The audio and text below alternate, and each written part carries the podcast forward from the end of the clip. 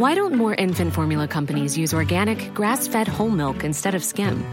Why don't more infant formula companies use the latest breast milk science? Why don't more infant formula companies run their own clinical trials?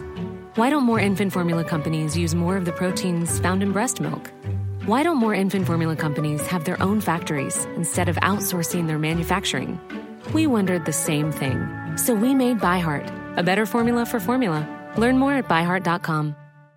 When you make decisions for your company, you look for the no brainers. And if you have a lot of mailing to do, stamps.com is the ultimate no brainer. It streamlines your processes to make your business more efficient, which makes you less busy. Mail checks, invoices, legal documents, and everything you need to keep your business running with stamps.com. Seamlessly connect with every major marketplace and shopping cart. Schedule package pickups and see your cheapest and fastest shipping options from different carriers. With rates up to 89% off USPS and UPS rates. And with the Stamps.com mobile app, you can take care of mailing and shipping wherever you are. Make the same no brainer decision as over 1 million other businesses with Stamps.com. Sign up with Code PROGRAM for a four week trial, plus free postage and a free digital scale. No long term commitments or contracts. That's Stamps.com. Code PROGRAM. By Blackstone Motors, Drogheda, Dundalk, and Cavan. The nearly new Opel sale is now on. Huge savings on the Opel Corsa, Astra, Crossland, and Grandland, and flexible finance options to suit all budgets. See blackstonemotors.ie. They're going to ration the water. Have to ration it. There's no doubt about it. We, we, we don't have enough water in this country. It's, it's on the way. The ration notices are coming. Of course, I'm being facetious. I say it all the time. It's raining for the last 24 hours. Look at the poor people in Cork and Waterford and everywhere. Oh my God, your heart would go out to them, wouldn't it? But I always say it. I'm going to break up the shop if I ever hear of water rationing again in this country. Come on. It's the wettest country it must be in Europe. It is. It is. We are. We are. We're on the periphery of Europe. Sure, we are. We just gotta got ways. We gotta get ways to manage it and look after it and store the blinking stuff. Anyway, it's been raining, raining, raining, and I feel sorry for everybody who's had to work outdoors. And I saw the guys picking up the refuse today, and it was just awful. It really was. I think of them. My heart goes out to them. How lucky I am to be here sitting at this microphone in the warm and heat and dry. I really am, and I do appreciate it. Welcome to the show this Thursday afternoon. Great to have you with us. And we have lots of guests for you to meet today, as usual. Wonderful music, top five countdown. And believe it, I'm going to give you, I'm going to give you something to do with lovely weather and the sun today in the show. Stay with us to find out more. But first up today, I'm delighted to welcome my first guest to the show because he is of this parish. He is of the LMFM family many moons ago. But if you go to the movies, you'll see his name up there on the screen because back in March he was appointed Director of Film Classification for Ireland. Dr. Ciaran Kissane, welcome back to your home base. Thanks very much, Jerry. A pleasure to be uh, on the show and on LMFM. Listen, tell our listeners because many might not know. You worked here. I know you were producer of uh, Paul Egan on the Current Affairs show in the mornings, and you were program controller uh, here in LMFM. When was that? Early nineties, was it, Ciaran? The, the, the early to mid nineties, Jerry. Yeah, a very uh, good number of years in Drogheda and with the crew in LMFM, and learned lots, and hopefully made a contribution to the development of the station as well. Of course you did. Everybody does that uh, uh, is involved here and have been over over the years. How did you come to radio? Do you mind telling me? Because you are a, a, Midlands man from Mount Rash, Mount Rathenlea, should I say? I am. I am. I was. Uh, I got involved, Jerry, originally with. Um, uh, before radio was legalised outside of Donnybrook, I was involved a small bit with the pirate radio station. So that's how I originally got into radio. But uh, I then transferred over into the legal uh, arena with LMFM, and then following that into the regulation side of it. So. Uh, poacher turned gamekeeper, you could say, but that's how I started. oh, well, a lot of people in the business did, and uh, thank God, look at the way the uh, industry has developed since then. As you say, it was a one channel, one station nation, but that has changed immensely. And then, of course, as you say, you went into the, the regulation side. Who have you worked for uh, subsequently?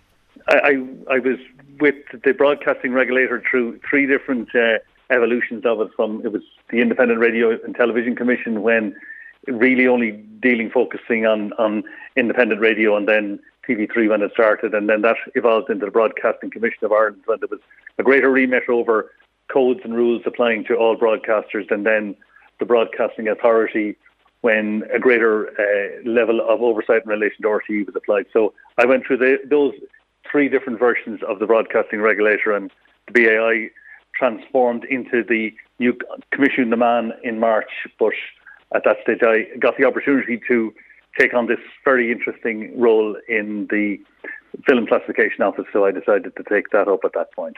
And that uh, way you describe it there, film classification, for a, a, an older generation, it would have been known as the censor at one stage, but that's changed entirely.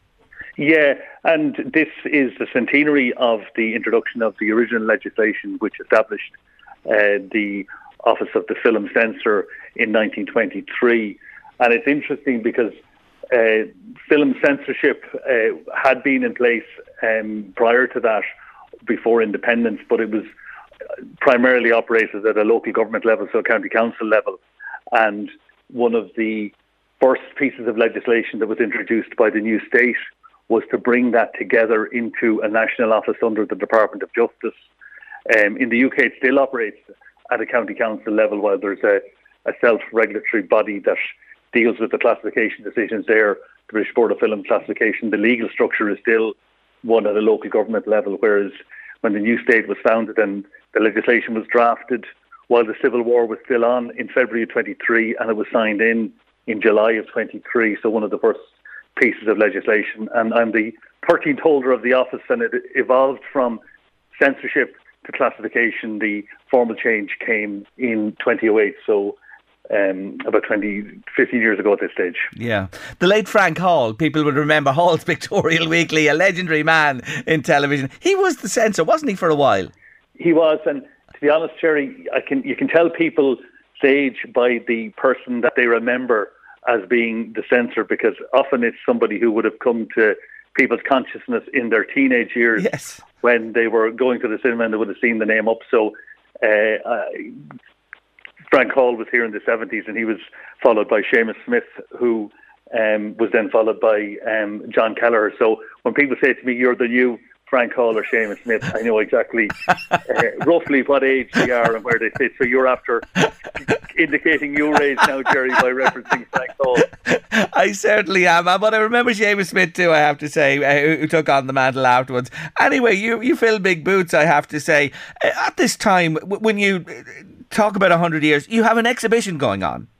We have. Um, a, we're doing a project with the National Archives to transfer over the records that we have here into the archive so people will be able to go in and look at the decisions on individual films. There's already some material there, but we're in the process as part of our centenary um, events of transferring over the remaining records.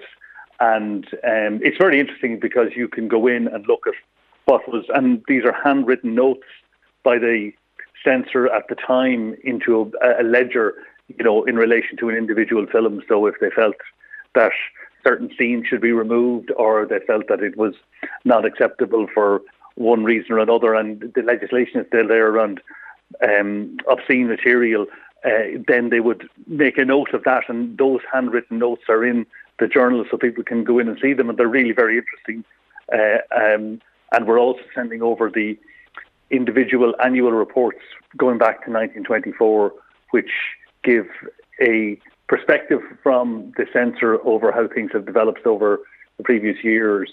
And one of the, there's some very interesting pieces in there. One uh, where one of my predecessors was worried about the Los Angelization of Ireland uh, in terms of the material that was coming in. So mm. they'll all be in the National Archives for people too. And hopefully, um, uh, people will get an opportunity to look at them. Oh, that's fantastic. Uh, many will look forward to that for sure. In a general sense, um, cinema, I, I, get the impression, especially in recent times, that it's really on the up. Yeah, uh, there was a very um, positive movement up until COVID, and then COVID, of course, closed everything down. But looking at the trends this year, uh, cinema box office is expected to be probably up towards 120 million, which is where it would have been at a peak pre-COVID. So it definitely has come back, but that's been driven by some very strong titles. Like we've had the whole phenomenon over the summer um, of the Barbie and Oppenheimer uh, duo that people went to see in the Barbenheimer, and I was smiling when you were talking about water uh, before we started our mm. chat, Jerry, because one of the things I think that drove the success of those two films was the weekend that they were launched at the end of July was dreadful from a weather perspective. Yes. And I'd say lots of people decided we better go to the cinema and uh, escape from the realities that are out around us. Yeah, so you see, there's there's a uh, what would you say a silver lining to every cloud, and so be it with cinema. By times, people turn to it because uh, what else is there to do with the inclement climate we have? But uh, the Taylor Swift uh, movie was an interesting one, wasn't it? Too. The Taylor Swift. Yeah. Yeah, it was, and it's it's out at the moment, and it's it's one where I think you're seeing a, a change in terms of uh, how concerts and music events are mm. are um, portrayed in the cinema, but also I think you're seeing that return to event cinema, which was very much a phenomenon that developed over the last 10 years. But this is an opportunity. We all know the stories around the ticket prices, but he, this is a very slick production, but it's over three hours long where you can get a sense of the overall spectacle of the concert and it I think it, it opened last weekend and, and, did very very well at the Irish box office. Yes, the weather could have helped as well. Mm, true, true. What about Irish cinema? And of course, the Banshees of Inisherin still fresh from its success all over the world, and Ireland as a destination for making movies. Of course, tempered by that dispute that's going on in Hollywood. Yeah, they, well, hopefully that will be resolved soon. But equally, you had An Cailín which was shot in County mm. Meath which did so well. And that's part of a, a, a collection of works that's been spearheaded by T.G. Ceathair under a brand of Cine Ceathair. And there's one out at the moment called Tarrac, which is very good. It's set in the Kerry Gaeltacht and it's about a team of women rowers. But when you look at the impact of Cailín for both Irish language films, but also for Irish cinema, but also for profiling and highlighting the beauty of locations that aren't always included like those in County Meath. I think there's a, a, a real sense of the value that Irish cinema offers to, uh, in terms of audiences, but mm. also in terms of profiling the country, and Banshees being another one. Yeah. Um, in terms of people going to visit the west of Ireland.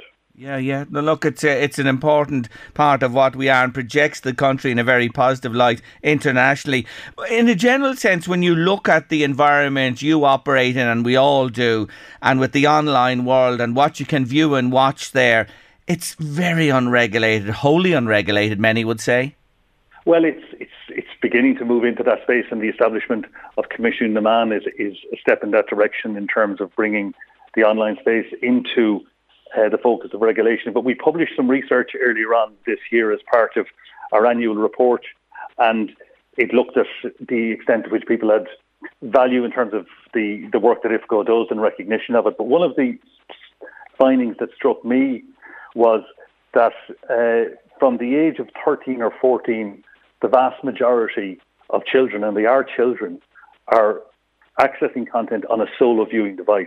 And that could be a mobile phone, a tablet, and there's very little supervision. And when you think of that, that they have access to a world of content, and really it is a world of content on a device uh, that's very powerful in terms of its connectivity, but also in terms of the the material that they can access. I think there is a real issue that we as a society need to to look at, and it's something we would hope to do further research on next year. Good on you. Uh, back to the Barbie movie. A question for you. It was rated ter- 13 or older, but it's younger kids, Jerry, who play with Barbie, who are hounding us to let them go. It was rated a 12A, which meant that uh, under 12s could go if they were accompanied okay. by an adult or by a guardian. So uh, it was a matter then. And a lot of the ratings we gave, over 80%, are ones which are an advisory rating, so they're either PG 12A or um, 15A. and what they mean is for, for, for a 12A is an under, it's for over 12s, but under 12s can go if they're accompanied, the same for 15. So we're, a lot of the ratings now are guidance ones which provide a bit of scope, but also responsibility for parents and guardians to make decisions. Yeah. Um, mm. And I think the success of Barbie, it's, it's uh, I think the, the, it's expected to top 10 million at the box office, mm. which means lots and lots of people have seen it. Yeah, they have. They have indeed. My producer Louise is dying to know: uh, Has uh, Ciaran Kissane a favourite movie himself? Do I? I don't really. It depends on uh, you know what mood you're in. But I, I will, having studied it in college, I, I've a soft spot for some of the older black and whites, and I think it's hard to beat Casablanca if you can see it on the big screen, or some of those where you really had high quality cinematography. Uh, so some of those would I'd have a soft spot for. I have to go along with you there, Ciaran. Casablanca is absolute classic. And would you believe, I was mentioned here in the show, myself and Louise were chatting one day. I, I, have watched it, but never in its entirety up until recently. And one evening, I don't know what was going on. I sat and said, I'm watching this from start to finish. You just, oh my God, of its time, and it's timeless, isn't it? It really, really is. And it's, it's one that when it originally came out, one of my predecessors asked for certain cuts to be made in it because they were concerned about uh, the impact it would have on the stability of marriage. So there's lots of stories uh, around films like that that people can see in terms of the material that we've now transferred over to the archives.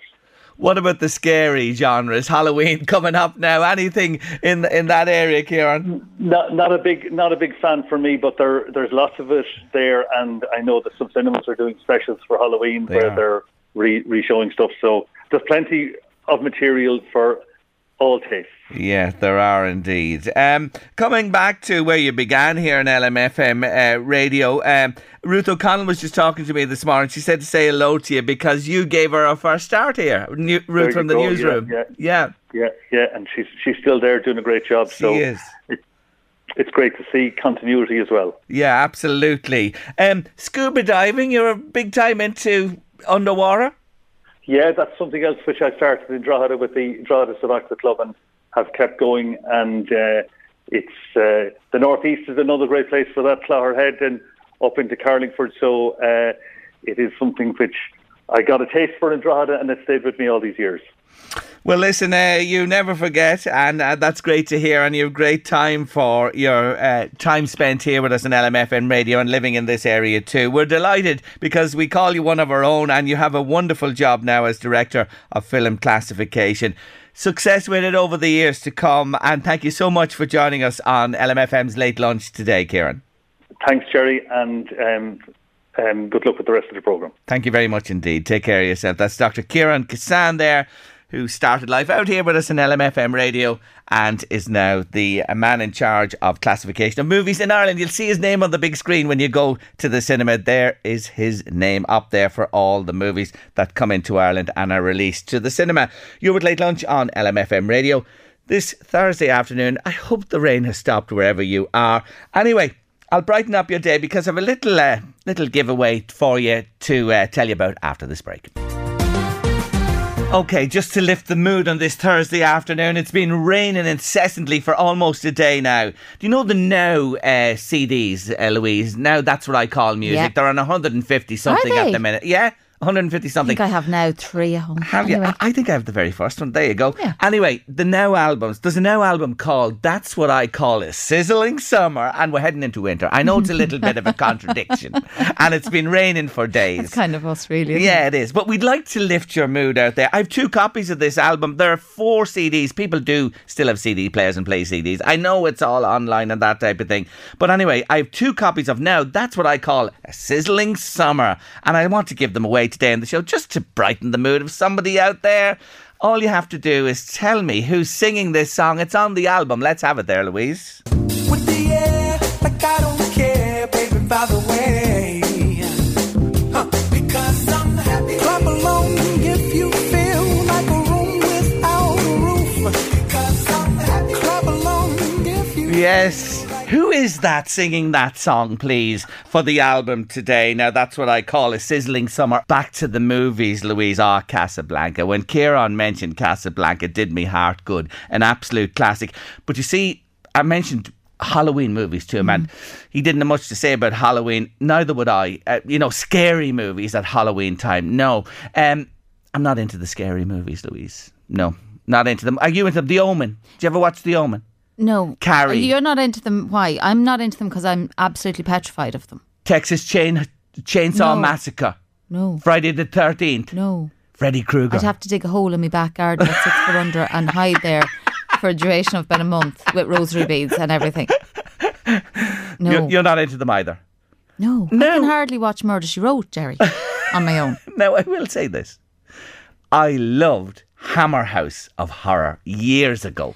They were brilliant, but uh, uh, Dracula. la- lasting a lasting effect on me. Was that Vincent Price or which- Yes. the guy before that or after? Bela Lugosi, Yeah, him I can never think of. Vincent Price, Frankenstein, Dracula. Oh, Oh, yeah, I love those movies. I used to get up as a little fella, I'd be let up to be on at night time on I think it was BBC Two, and I'd watch them. And my mm. sister wouldn't be allowed to stay up to Saturday watch them. I didn't mind those. No, but I used to watch them on a Saturday evening. I shouldn't have been watching them, but I should. I watched them anyway. then I went to bed, and my sister would be getting ready for the disco, and she'd be hiding under the bed, and she'd grab my legs, and that's it. She'd head off. I get into bed with my rosary beads and pull the duvet right up to my neck so that the vampire couldn't get at my neck. did you honestly think there was a bat going to come into your Yes. bedroom and bite you in the neck? Yes, Did you? Yeah. You believe that? yeah. You were do. an innocent. Still- will you ever Be grow? no will window you- of mine open on Halloween night. I'll tell you- you that much. Will you ever grow up? do you easily scare? You do. I know you're Yes. very jumpy. I am. You do scare jumpy. easily. I know that from round here. Tom. you are like that. That is for sure. And you'd have something in your head, I suppose, and it wouldn't let you sleep and things like that. Hammer House of Horror, yes. Those other ones, not for me really. I, I just don't get any. Do nothing for me. But they're huge. People love them. There are horror fans, and good luck to them. And if you love that type of movie, well, good on you. We're going to talk for the next while on the show, but something I've covered on a number of occasions over the years here on Late Lunch Lyme disease. It is horrendous if you acquire it and it takes hold. And really, you know, there's no cure for it, but there is great hope, especially in Germany, where there is a treatment that is working with quite a number of people. I'm delighted to welcome to Late Lunch today Bill Byrne. He's going to tell you his story, and he's joined this afternoon by the wonderful David Beggy. David, good to see you again, and Bill, welcome to the show. Okay, thanks. Thank you both for joining me. Tell our listeners, Lyme disease, you got bitten by a tick. When?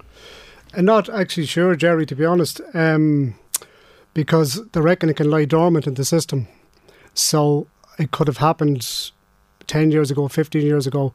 But I definitely did get a bite in Wexford around 2011 mark.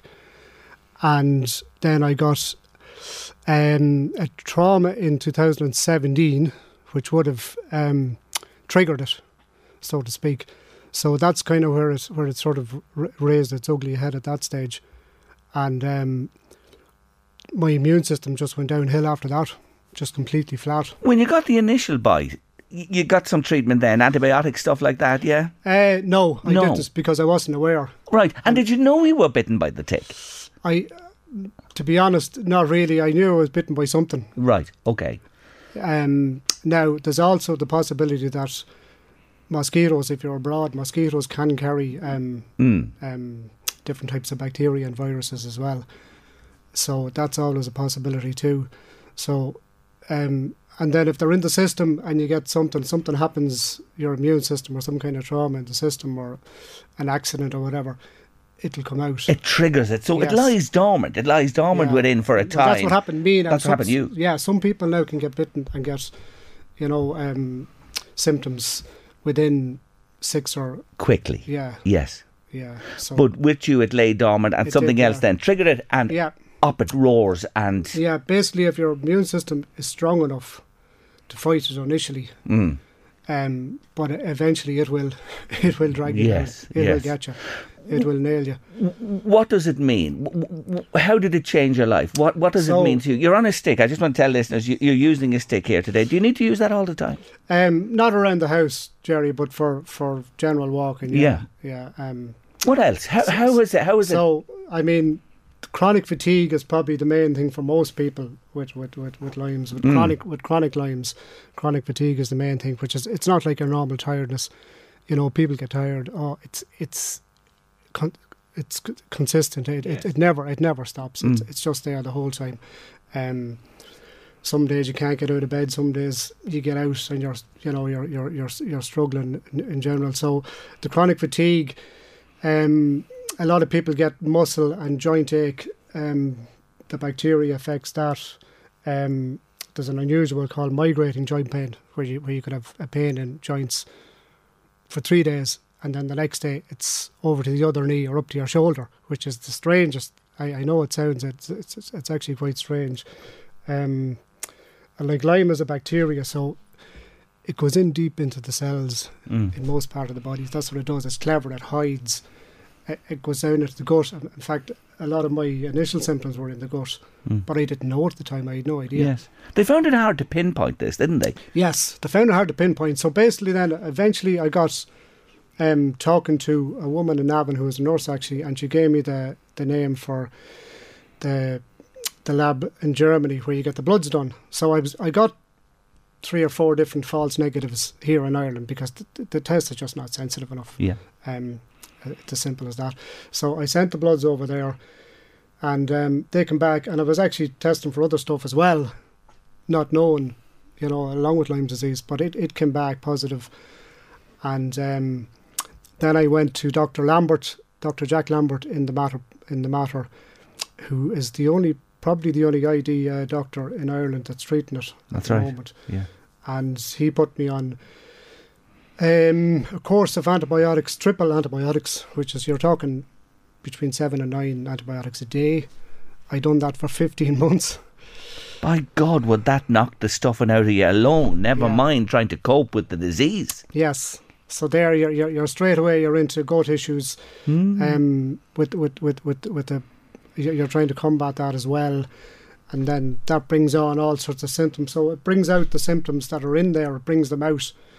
So initially, you have to get worse before you get better. Yes. So you, you get a condition called herxing, which is which is basically a die off of the of the bacteria. Mm. But unfortunately, the antibiotics didn't didn't actually uh, didn't actually kill it. Now, um, I think the can't reach certain areas. Um, you know, for one reason or another, be that deep down in the cells, and the, the as well as that the the blood brain barrier in the head as well can can stop it from getting because it, it causes inflammation in the brain too. Um, the It's a multi, yeah, it's a it's, it's a multi system. Yeah, isn't it? On, on, It on, is, yeah. on, on the body, on the Yeah. on, on the human body. You went to Germany. You've been over to Germany Yeah. with the lab that tested and Yeah. confirmed your Lyme disease, and you're currently you're going through that process. Going through the process, Jerry. Yeah, Has it made any difference? Has it made a difference at all to you? at the moment, at the moment, as you says, just going through the process, it's what's happening. So I, I won't actually know because there's that much going on at the moment. I know. Because we're back to the same thing again, where you, you have die off, which creates a lot of toxins in the body. Yes. So you're dealing with all these toxins, which cause brain fog, cognitive issues, um, peripheral neuropathy, which is muscle weakness, um, nerve pain, that kind of thing. Um, so basically, to answer your question, is it's it'll be another couple of months before I know for Yes. sure. Um, now it was pretty intense, and it was very very good. The treatment it was Mm. very intense. I was over there for a full month, and um, it was a one-stop shop. You had everything under one roof. Uh, every treatment um, was there, so you had a list laid out for the day, for the week. You go here, you go there, Mm. and the, their main their main treatment is a um, a high heat hypothermia, where you're actually put into a uh, it's like an incubator um, scenario, and your internal body temperature has to be raised over forty one point six degrees to kill off the bacteria. So I think they told me afterwards I reached forty one point nine. Now you're you're sedated and all that, so Yes. you don't know anything about it Mm. and then you're in a- an ICU unit afterwards to recover because uh, obviously it's taken a lot out of the body. Mm. So you do two of those. So the first two weeks to, to, to try and to try and nail it basically with this thing. Mm. And, uh, you do two of those, and you also do a blood cleaning, plasmapheresis. It's a it's a blood cleaning to try and yeah, if the bacteria are to try and clean out the blood, Mm. uh, basically cleans the blood, puts it back in again. I'm looking at someone who's been through the mill. You know, you know, through the mill. David Beggy, come in here because I, I know you're so familiar with this man's case and you're uh, suppo- supporting him with many others in, in any way you can. I know he's not going to say it. he's the dad of six children.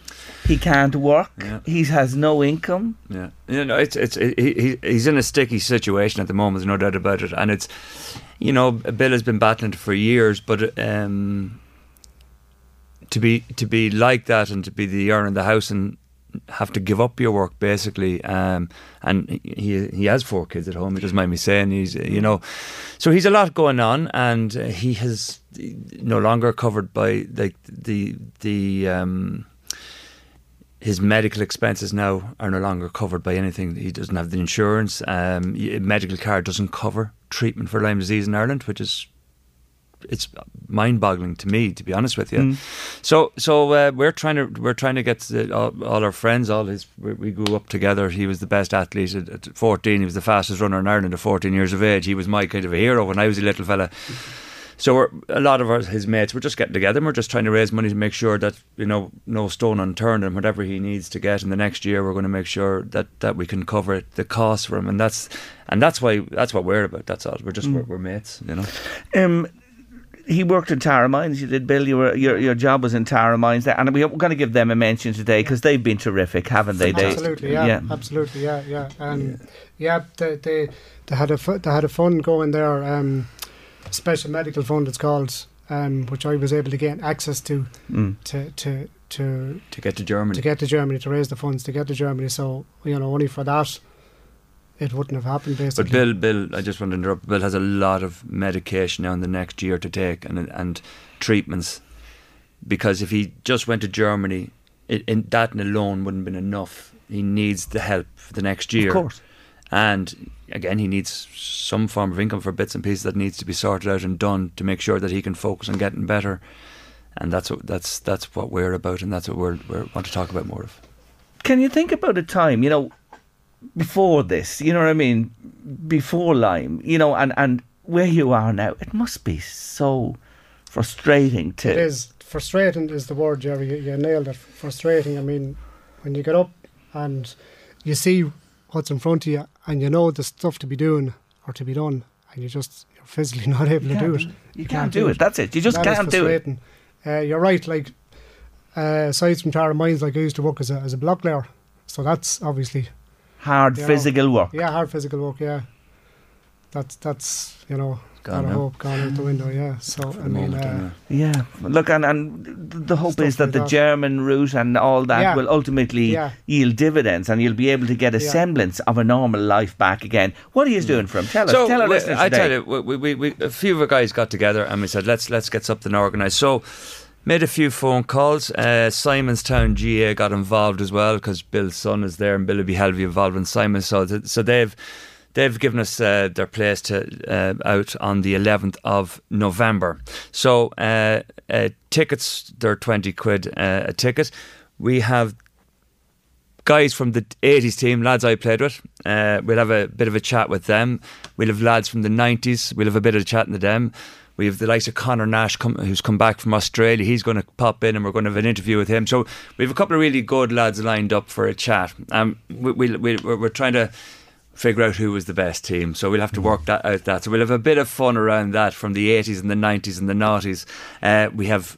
Um, we are going to have an auction. We have tickets donated for the Liverpool match, top end tickets for uh, premium uh, premium stand tickets and meals and travel to a Liverpool match.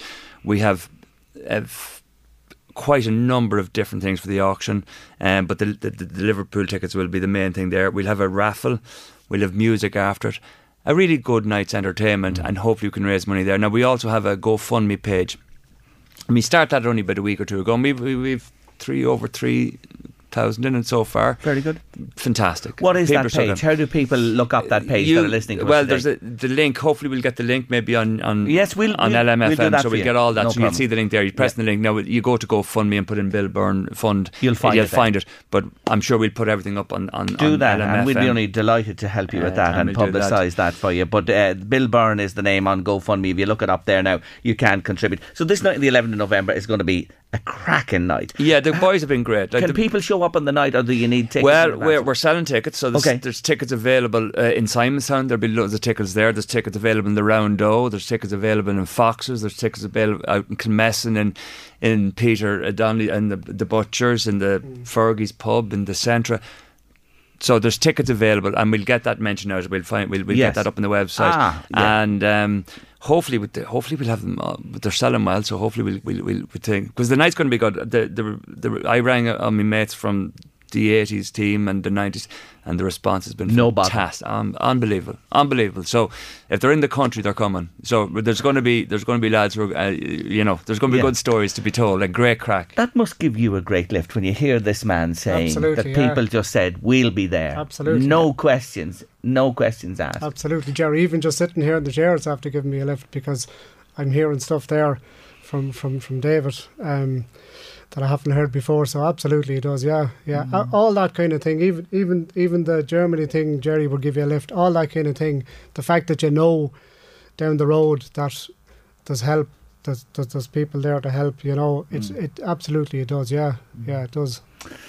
It's not an easy station, and uh, as I said, I've spoken to a number of people in the past on this show, and I, I have a feeling for what it is, but you don't know it until you're in the situation and you have I to couldn't, live. I couldn't. I couldn't Ah. put myself in his shoes. I wouldn't be able to. You're a very You know, so he's, he's positive brave. man, aren't he's you? a brave You man. really he's are. man, The yeah. one thing I'd like to get out, Jerry, is just awareness for people um, going forward. Because I, at the time, I wasn't aware. So if people are aware that um, of of a tick bite and what to do, you know, and the bullseye rash, and go to your doctor immediately. immediately. Don't hold back. And you know, six weeks, four uh, a- a month or six weeks of antibiotics at that stage will save. Can make all the Can difference. save. I, I think it's, can it's save really ten important. years of illness. Yeah.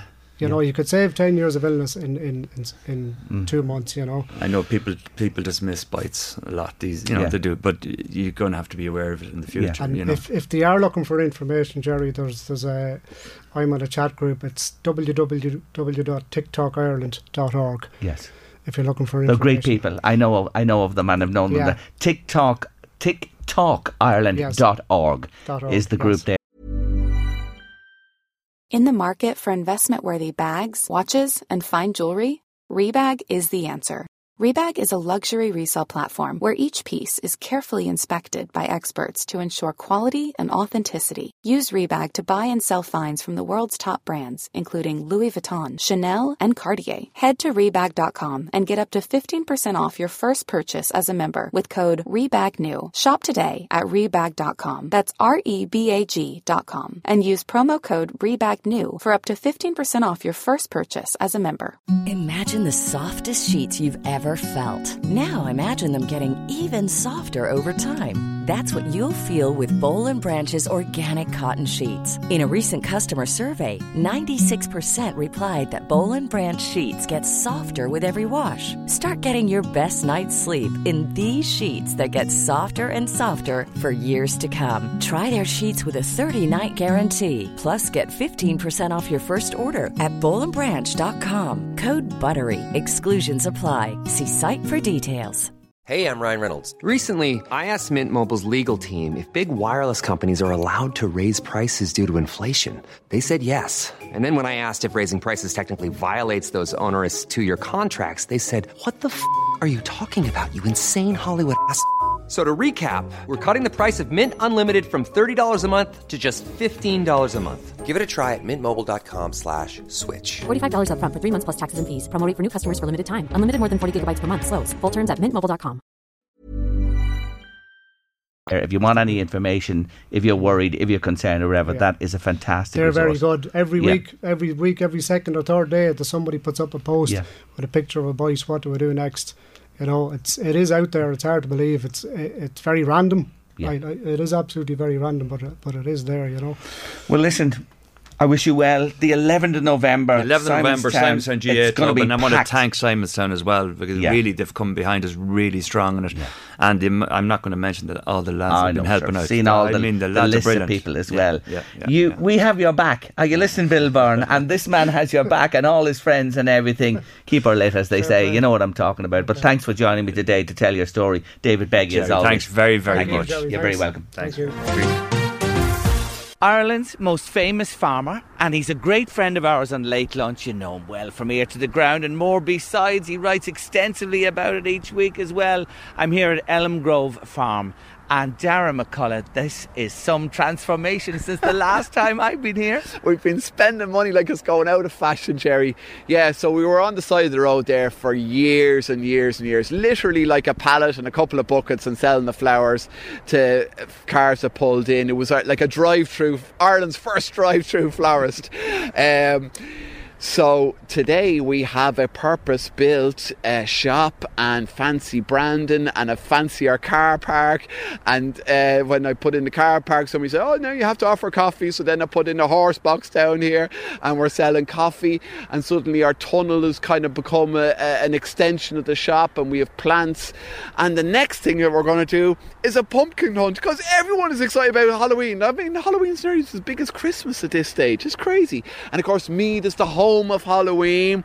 All the mythology goes right back into the bowels of the, the Boyne Valley. So we're part of the Boyne Valley and we said, sure, look, at where we'll get, you know, put our arms around as many people as possible. So We've tickets uh, for sale online.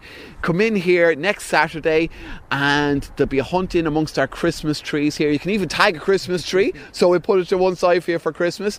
But uh, the whole idea is to get kids out, get them excited, hunting around for their their their ideal pumpkin. We'll have face paint, painting in here in the tunnel, so even if it's lashing rain, it'll be muddy, muddy puddles and all a bit, bit of gas.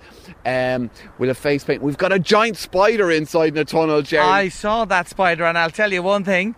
What a scare I got. I turned round quickly. You're really going all out for this Halloween, we are, you? yeah. Well, look, I mean, I have an old vintage tractor in there that was sold out of my granddad's uh, garage in Balbriggan. He ran Eugene Scanlon, he built Scanlon's garage in Balbriggan, sold Massey Ferguson's all over the northeast, and it was really nice to kind of, you know, complete the circle, bring one of those tractors back here, 1955 uh, tractor, and we've incorporated that then into our giant spider. So we think it's going to be a great photo op, and we've got loads of stuff going on here. I'm going to take you over here, Jerry, up over behind the shop. Yes, and before you do, I just want to mention yeah. one thing about these trees before we go, yeah. because these are living Christmas trees planted in the ground here mm-hmm. alongside the tunnel. And I'll tell you one thing they'll have their work cut out to find the pumpkins there. There's loads of cover. It's going to be great fun. It is, yeah. And look, I mean, the more challenging you can make it for kids, the more of a kick to get out of it, yeah. So we didn't want to just lay out the pumpkins out in the field and there you go, wheel a, a wheelbarrow out and, and pick the first pumpkin you trip across.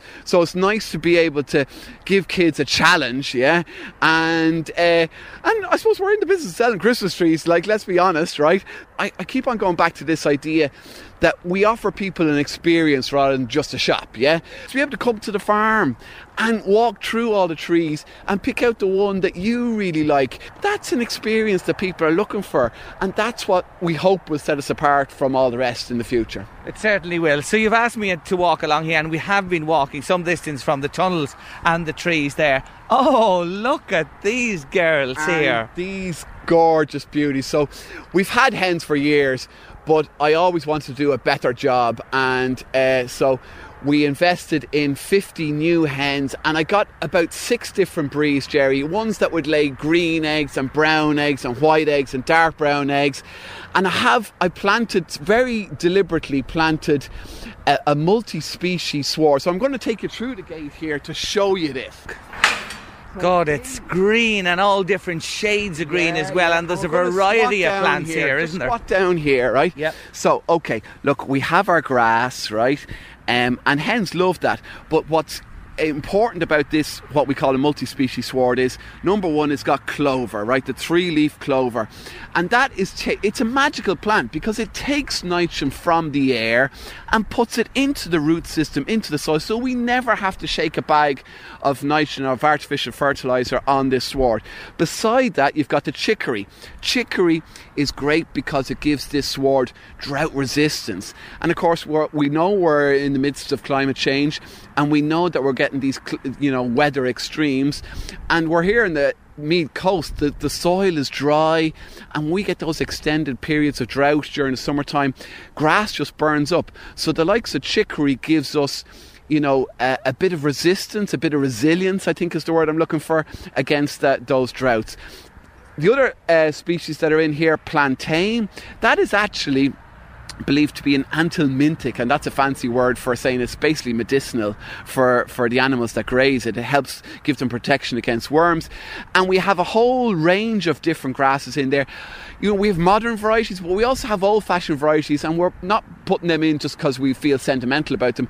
It's because they again give us more resistance and resilience during the weather extremes. They mightn't be the highest production varieties, but they'll still tough it out during those weather extremes. So this is what we call a multi-species pasture, and you can see the hens there tearing around. And Absolutely. Ellie the dog, fascinated by the hens as well, watching their every move. But they love running around the, the multi-species uh, pasture and in amongst those Christmas trees, and we think it's a it's a paradise for them. Oh, it absolutely is. Look at this girl who's come up here to see what we're doing. She, I think she wants to speak on the microphone, but not today. And I see you've also given them uh, pumpkins as well, and they're picking away on those. So these are true free range hens. Absolutely. I mean, look at you, you try and give the animals uh, as uh, rich an environment as possible, and I think they repay you uh, uh, many times over with what they can produce because they're hard working animals. Yeah, these girls lay uh, six eggs a week basically. They take a day off. It's a kind of a random day.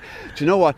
Over here under the trees, I've spent most of the last six weeks searching under the trees every day because they insist on laying the eggs under the bloody trees. They won't lay. I, I went out and I bought these nest boxes, and the the best types of nest boxes, the eggs will roll away from underneath them and all the rest of it. But no, out into under the trees. So we're trying to have to trick them a little bit by basically locking them in in the morning when they like to do their business, right? So that forcing them to lay the eggs in the boxes rather than under the trees. I mean, yes that would be the ideal that they can be out in nature laying their eggs and having a great time. But it takes us forever to find the bloody things afterwards, yeah? So we have to be practical too, you know? Talk about a pumpkin hunt. You could have an egg hunt as well. The tickets for the pumpkin hunt this Saturday, where can people get them? You can get them online 24 7. So just hop on to elmgroveflowerfarm.ie or you just Google Elm Grove Farm and it'll take you to the website. Even if you're not into the pumpkin, we'll give you a bag of daffodil bulbs instead so you can take them away and be looking at them next spring. It's a win win all round. Thanks a million, Darragh. You're welcome, Jerry. Those eggs are lovely. I had two for me breakfast yesterday morning and two again this morning. I love soft eggs. Soft boiled eggs with soldiers and a little dash of salt and a mug of tea. You can't beat it. Late lunch LMFM radio. Up next on the show, the Drogheda Motor Show is happening this coming weekend. And I'll be joined in a moment by car dealers Nikki Smith and Robbie Matthews. Tell me anybody who doesn't like a new car. Oh, the smell of the new car, the look of it, everything. Isn't it just something we all dream of? Well, this weekend in Drogheda, they're closing Lawrence Street again on Saturday for the Drogheda Motor Show. Brand new drive 241. And to talk about it for the next while on late lunch, I'm delighted to welcome Nikki Smith from Smiths of Drogheda and Robbie Matthews from Western Motors. Gentlemen, you're both very welcome to the show. Thanks, Thank Jerry. Thanks for joining me this afternoon. Well, Nikki, here we are again. This formula has worked for the motor dealers of the area in the past confident again it can do the business for you? Yeah, absolutely. Um, like Lawrence Street has been a, a, very successful venue for us all. Um, it's it you know for, for a start, the traders welcome you with open arms. The the amount of preparation that goes in is all done and dusted. The street closures, your support from the Gardaí, the Borough Council, and then the dealers put their best foot forward and their best dresses on and get out there and. Uh, show our wares from we'll be there from like starting up at seven o'clock on on Saturday morning, and it's open to the public from ten. And you'll have like over seventy percent of the cars available for sale in the Republic of Ireland will be on display. So, Which is can't, you can't go wrong. You can't go you wrong can't there. Go wrong. So if you haven't made your mind up, there's a get down there on Saturday morning. on Saturday you know, yeah, for yeah, sure. Yeah. Robbie, in, in terms of you know leads for you guys, because this is what it's about. You're looking to to you know rustle up business. What, what's your impression of that from previous years? It does lead to It- sales. it- we definitely get sales out of it. it it's a great lead generator. It's it, it's a, a, a catchment of car buyers coming to see everything in the one spot. So it, it works very well. And all the guys from all the various showrooms will be there taking uh, information and making appointments for test drive with customers for the following and upcoming weeks. And besides the show, we have to say, boys and girls listening today, there's something for everybody in the family, isn't there, going on here on Saturday? Besides the cars. Yeah, I mean, there's there's music, there's entertainment, there's you know different stalls, outside attractions. You know, the, the Road Safety Authority are represented. I mean, it's it's it's a total family day. It's a great community day. Mm. You know, I mean, if you if you take it, I mean, you know, Drogheda is, is the hub town in the northeast for uh, you know car sales. You know, like as I say, all the brands that are represented. So I mean, you know, it, it's it's a no brainer if you wanted a nice day out, and, and you know the weather's going to be good. So I mean, you know, you just cannot be on Lawrence Street on, on, on Saturday. Mm, 20 brands will be represented here in the one area on Saturday. Martin the Magician, he's a good friend of ours. Martin's going to be there entertaining as well. Dance, music, family friendly events, face painting, balloon modelling, you name it, it's all going on. And there's a great opportunity to win prizes as well. There's a primary schools challenge colouring competition going on. And if you're a family there, you can enter a competition and there's gifts for family as well and prizes. It's all happening in Lawrence Street this Saturday from early till late. Now let's get down to brass tacks here, Robbie, about motoring and where this business is going because the transformation from, you know, traditional petrol and diesel to hybrid now to full electric. Where are we, Robbie, with this? We're we're all over the place, but we're we're we're certainly electric. Electric is there, you know, and it's not. It, it's here to stay. We probably about twenty five percent of our business this year has been done in Western Motors through electric. Um, hybrid, not so much. We probably do about 5% of our business through hybrid. But combustion engine is still around. Okay, so it's not off the agenda by any means. No, definitely not. We still have access to petrol and diesel, um, very efficient petrol engines. Um, but yes, we've got we've got as you said, we've got something for absolutely everybody. And you were Volkswagen, Skoda, Seat, and Cupra, So you bring four marks to the uh, displays on Saturday. You're going something to be busy. for everyone. There is. You have four there. Nikki Smith for uh, uh, Ford. Big changes happening with Ford, really, and some of your great marks. You know, Fiesta, Focus, Mondeo. Well, they're history now with history, Ford, yeah, aren't they? history. Unfortunately, yes, they are. But um, you know, there is there is a future ahead. Um, we've got the new Ford Explorer, which is due in the showrooms from you know, say just early next summer, late spring, early summer. So we're looking forward to that. Now that's a total full electric vehicle. Uh, so we'll add that to the Mustang Mach E, which is full electric, which we have at the moment. But we still have our Puma, which is a mild hybrid, our Focus, which is a one litre petrol, um, Kuga plug-in hybrid. Now that's an excellent vehicle. It's a two and a half litre petrol engine and delivering better economy than any diesel on the market. So I mean, it, it's it's a fantastic v- uh, vehicle. And then Mustang Mach E, but there's a huge concentration from Ford at the moment on our commercial vehicles. Uh, so I mean, you know, the the the transit range um, you know, they, they've reduced the amount of dealers that can sell transit and they they expect them to sell more. But Ford of Europe do do see a, a, a huge uh, future in, in the commercial vehicle market. And, you know, we're, we're part of that and we just look forward to the future. Robbie mentioned the percentages that he's seeing electric wise. What about yourself? Lesser with Ford until we get the Explorer Okay. next year, but you know, uh, plug-in hybrid massive sales Yes. and mild hybrid on on uh, Puma massive sales. What about the scenario of, you know, somebody listening today who's into uh, the combustion engine, be it, you know, petrol or diesel, Yes. Robbie, and they're maybe thinking of, of the electric move? There's no problem. You, you take the trade from those uh, vehicles. Yeah. What about the price levels of electric at the moment? I hear people saying, love to go there, but it's a big jump money wise. It, it is an investment. You do have to invest in, in the first move into electric. There's no doubt about that. But we, we still have grants available there. The the SEAI grant is available at three and a half thousand euro for, for most customers um, for vehicles under sixty thousand. So we, we, we have support there. Um, and there is strong residual values on combustion engine part exchanges as well. So so we, we do soften the gap between the two prices. You're out in the um, periphery of Drogheda. You won't be much longer. You'll be in the middle of this new city that's happening here. Talk to me about Cupra because we've seen the new showroom going up and that as well. What is Cupra? What is it? Cupra was the, the, the, the sports badge or racing badge from Seat. And what they've uh, done in recent years is they've taken the badge out on its own. So it would be like Volkswagen GTI having GTI as a brand and creating models around that. That's what they've done with Cupra. It's a, a disruptor brand. It's got um, a very sporty, dynamic range of vehicles, and it's it's kind of aimed above and to the left of Volkswagen, but below Audi in terms of where it fits. Okay. But we're we're seeing a lot of um, interest in the brand. We're seeing they've got some beautiful cars in the range. They've got the Cupra Formentor, which is a a, a real um, exciting SUV, sporty, and then they've got their their BEV, their electric vehicle, the Cupra Born. Um, which looks really, really tasty also. Mm. We've got some other models in the range that they share platforms with Seat, which are the Ateca, the, the Cupra Ateca, and also the Cupra Leon. Interesting. More new names we're hearing about Yes, there, and ones for the future. Mustang, Nicky, you mentioned. Oh my God, talk about a car, huh? Oh, yeah, you, you, Yeah. you know, you're talking about a, Yeah. prestige car there, aren't yeah, you? absolutely, absolutely. So, like the Mustang Mach E is our first all electric. So we got that now about two years, and um, yeah, I mean there is the entry level. Uh, does qualify for the three and a half thousand SEAI grant, so I mean that, that that's a, a plus.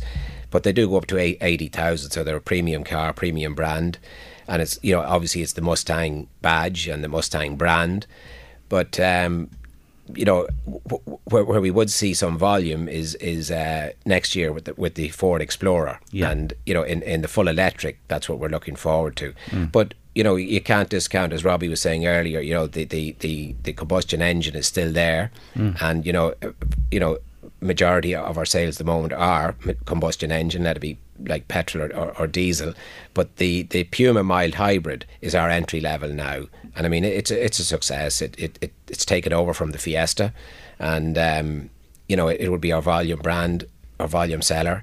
And you know, then moving on to the Kuga plug-in hybrid, which I was saying earlier, Mm. is, is another winner. You know, Yeah, I have a Puma out there myself, and I love it. It's a lovely car. It really is. It really is a, a fine car. Thanks for Um, that, Jerry. Robbie will be in me here about Cupras and other things in a moment for sure. But look, at that, that's the thing about cars as well, Robbie. Building up a, a clientele, a following, a loyalty. They're your core, aren't they, for you guys? Absolutely, it's it's for us. It's all about repeat business. It's it's about hanging on to the customers that you have and and um, treating them right on on um, the the after sales and servicing to bring them back time and time again. Mm. Uh, the question there from John's an interesting one, just on the electric. He's uh, listening to you both talking about uh, the new Ford on the way, and you, you're you're in, into it at the moment. John wants to know, look, what about second-hand electric cars? Have the boys a view on that, or where is that? Because we're hearing a lot, says John, and the thing about the battery and you know the life of it. What do you say to that? Robbie, you'd be better to answer that one. The, the warranty on the battery is is very long on electric vehicles. Like it's eh, up to eight years warranty on the, the batteries. And as the vehicles come through the workshop for resale as second hand vehicles, the, the there's tests done to certify the, the, the usage on the battery and the longevity left in the battery. Okay. So absolutely nothing to fear on. There you are, reassurance there from the man that, that knows. Anyway, back to Saturday and Lawrence Street. Uh, there are nine dealers, but 20 brands, which is the significant thing there, right across the board. Um, is there a little bit of nudge and wink and trying to attract them to your stand? And is there that little bit of rivalry, Nicky, as Absolutely, well? yeah. Even though you're all together. You know what I I'm might, getting at? I might be sitting with Robbie now, but on on on, Sat- on Saturday we'll be opposite ends of Lawrence Street, and dare he come down my end? yeah, but sure, look, at that's what. No, but I mean, we, we do get together. You know, I mean, if it wasn't for, uh, I don't mind saying Robert Murray from First Oh, Citizen fantastic. Finance. I mean, he, he pulls it together year in, year out. You know, he, he gets the, the, the meetings going. We, we, we start preparing for this four or five months ago, really. Yeah. You know, with, with monthly meetings, then it comes down to weekly meetings. And, um, you know, I mean, the, the motor dealers of, of, of Drogheda, you know, we, we do realise that, you know, put your best foot forward, your best colours, your flags, your bunting, you know, get on the street. It's a bit of colour, but it's a great family day, Yeah. and you know, it, it's it's it's a great community day. And I think I think we're all of the one opinion. Let's get out there, put our best foot forward, get some leads, and we will. And test drives, book some test drives. You might get a sale on the day, you mightn't, but you might get ten the following week. Yes. So I mean, it, you it's know, a win-win all round for everybody. Ten until five on Saturday, Lawrence Street in Drogheda. Come in and see all these dealers and the marks. There's twenty of them there. And again, to mention First Citizen Finance, the SIMI, Drogheda District Chamber, uh, Louth County Council, the Gardaí, Order of Malta, and the Lawrence Street Business and Traders Group. All part of what's happening on Saturday. I hope you sell loads, boys. I really do. Nicky Smith from Smiths of Drogheda and Robbie Matthews, Western Motors. Thank you both for joining me. Good luck with the you, day. Jerry. Thank you, Jerry. Yeah. Now that's what I call a sizzling summer 4 CD set of some fantastic songs and it'll brighten your winter for you. I wanted to know who was singing this one. It might seem crazy.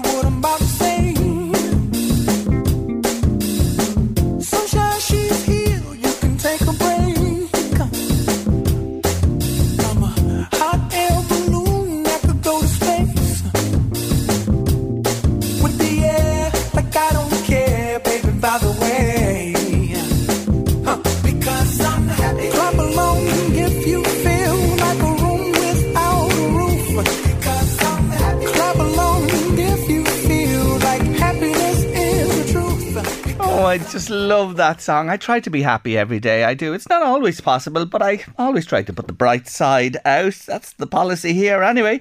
Um, anyway, the winners today of those two lovely CDs are Ian O'Brien in Dunderry in Navan. One of those is yours. And Caroline Cunningham. Well done to you. So we'll organise to get those to you. Stick them on your CD player and enjoy. Louise, I was mentioning earlier on about the rain, rain, rain, rain, rain, incessant for 24 hours. Oh, yeah, didn't hear you. Did you not hear me? Ah, sure. Much. I have that problem every day. But anyway, y- you're listening to me now. Um, I mentioned the bin men, you know, the guys going around collecting Yes, the bins. did. And it was just awful Mm. this morning. And my heart went out to them. And, you know, it's people who have to do their jobs regardless of the weather out there. They're only one example, but it just brought it back to me today. Uh, I think of them and how tough it is work for those people. It's tough in the times, but even in weather like today, I just want to remember them and anyone else who's out and about and had to put up with the awful conditions we've been experiencing. Late lunch, LMFM radio, Thursday afternoon, still to come after three in the show. Def Leppard, yeah, well, I'll tell you about them. They're in the top five countdown if you're a fan. And we're talking to Rhoda Smith, part three of our series on mental health about OCD. Five, four, three, two, one. Counting down the top five songs from this week of yesteryear. And today it's. The number two from this week in 1995, and it was these guys' biggest hit in the UK. Yes, the most successful single in their homeland. It reached number two, the slot it's in today with us on the top five countdown. When I tell you it was written by lead singer Joe Elliott and bass player Rick Savage. You know who I'm talking about, do you? Yes, I'm talking about Def Leppard. And this song was to be released earlier than 95 but unfortunately it didn't happen and they included it then on their greatest hits album called Vault. Yes, it's Def Leppard, number two in our top five countdown from this very week in 1995 when love and hate collide, a real power ballad on your late lunch this Thursday afternoon.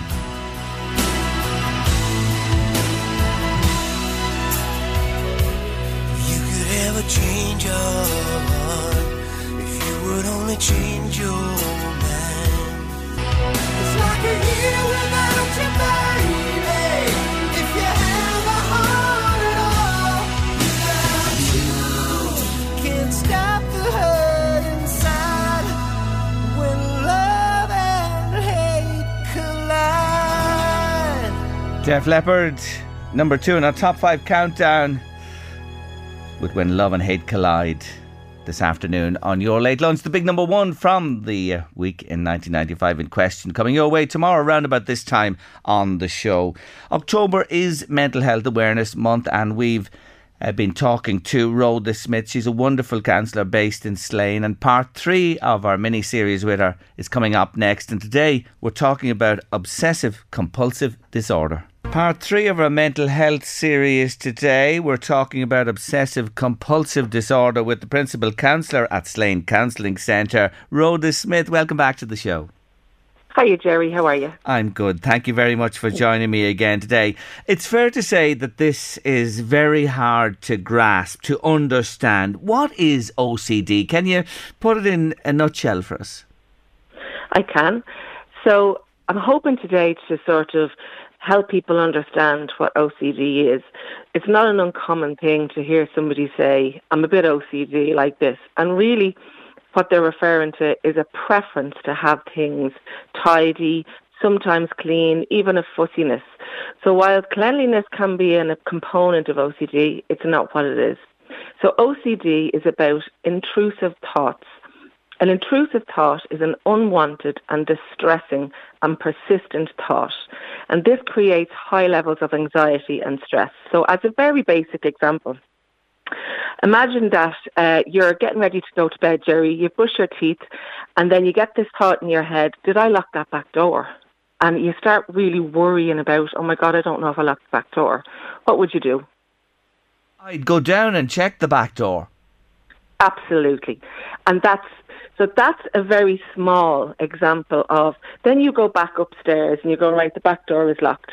But the thought comes back and it keeps coming round and round again and the only way to relieve that element of fear and danger that that is bringing is to engage with the compulsion of checking the back door this is the loop a person can get stuck in with OCD, where there is this real threat of danger, and if they don't do an action, they can't. That that that anxiety will not leave.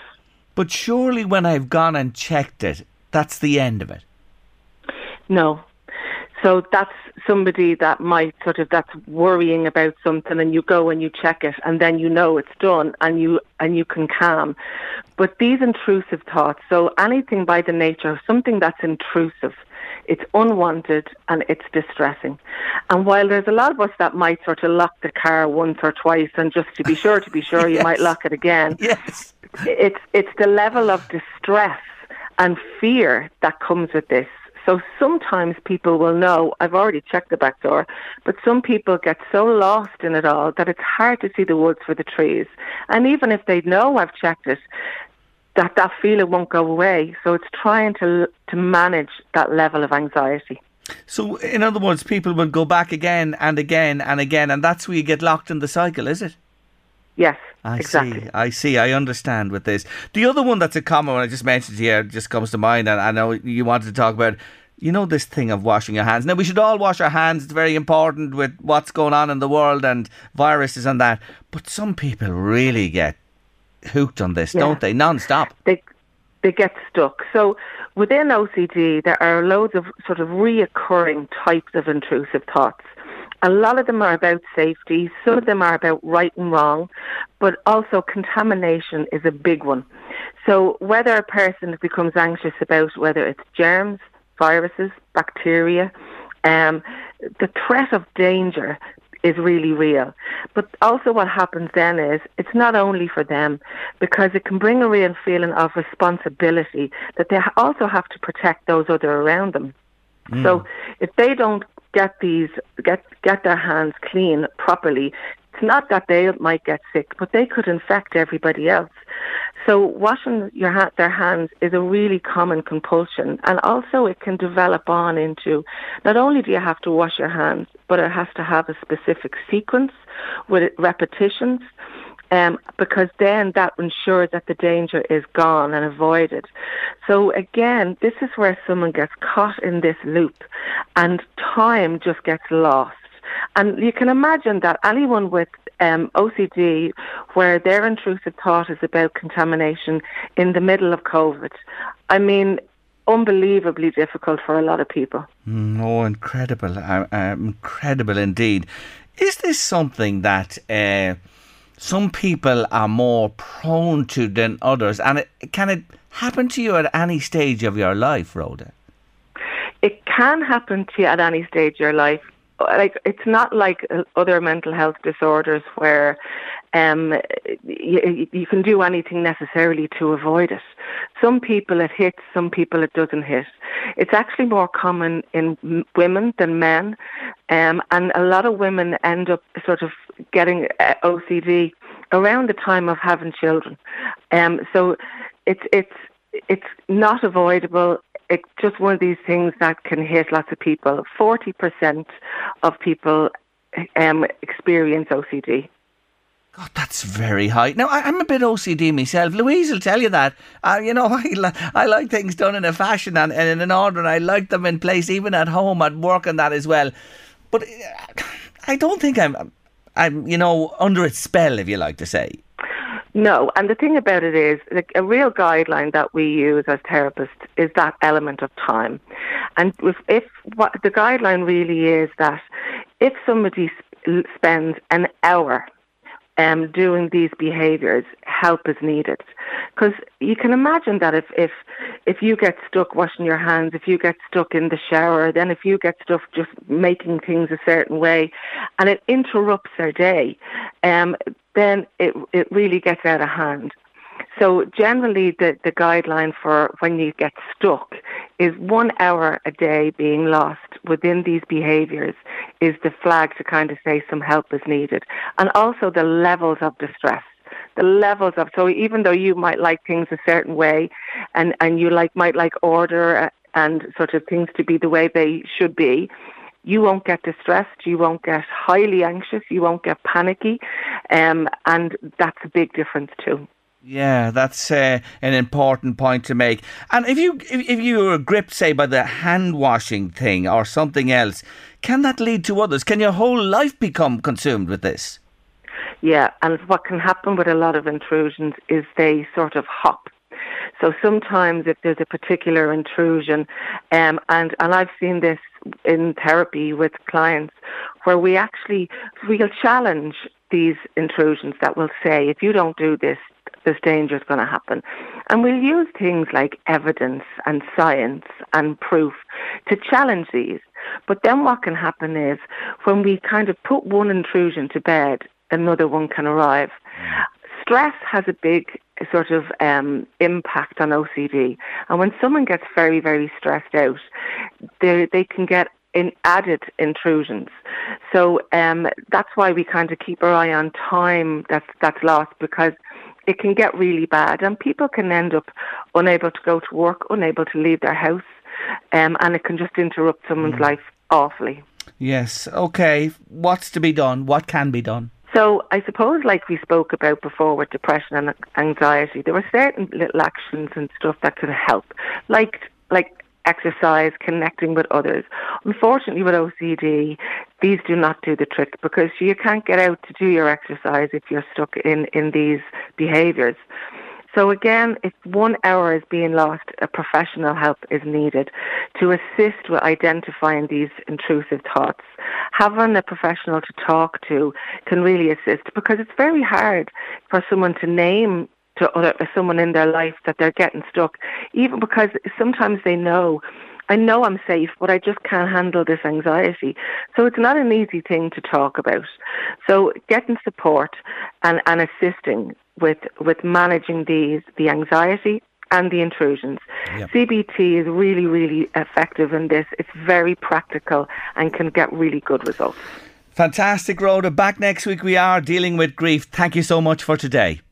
No problem at all, Jerry. Take care of yourself. Bye bye. That is Rhoda Smith there. Eddie Caffrey's coming next with the drive here on LMFM radio. We are back with your final late lunch of the week tomorrow, Friday at half one. Have a nice evening. Listen back to the Late Lunch Show podcast. Imagine the softest sheets you've ever felt. Now imagine them getting even softer over time. That's what you'll feel with Boll and Branch's organic cotton sheets. In a recent customer survey, 96% replied that Boll and Branch sheets get softer with every wash. Start getting your best night's sleep in these sheets that get softer and softer for years to come. Try their sheets with a 30-night guarantee. Plus, get 15% off your first order at bollandbranch.com. Code BUTTERY. Exclusions apply. See site for details. When you make decisions for your company, you look for the no-brainers. And if you have a lot of mailing to do, stamps.com is the ultimate no-brainer. It streamlines your processes to make your business more efficient, which makes you less busy. Mail checks, invoices, legal documents, and everything you need to keep your business running with stamps.com. Seamlessly connect with every major marketplace and shopping cart Schedule package pickups and see your cheapest and fastest shipping options from different carriers. With rates up to 89% off USPS and UPS rates. And with the Stamps.com mobile app, you can take care of mailing and shipping wherever you are. Make the same no brainer decision as over 1 million other businesses with Stamps.com. Sign up with Code PROGRAM for a four week trial, plus free postage and a free digital scale. No long term commitments or contracts. That's stamps.com. Code program.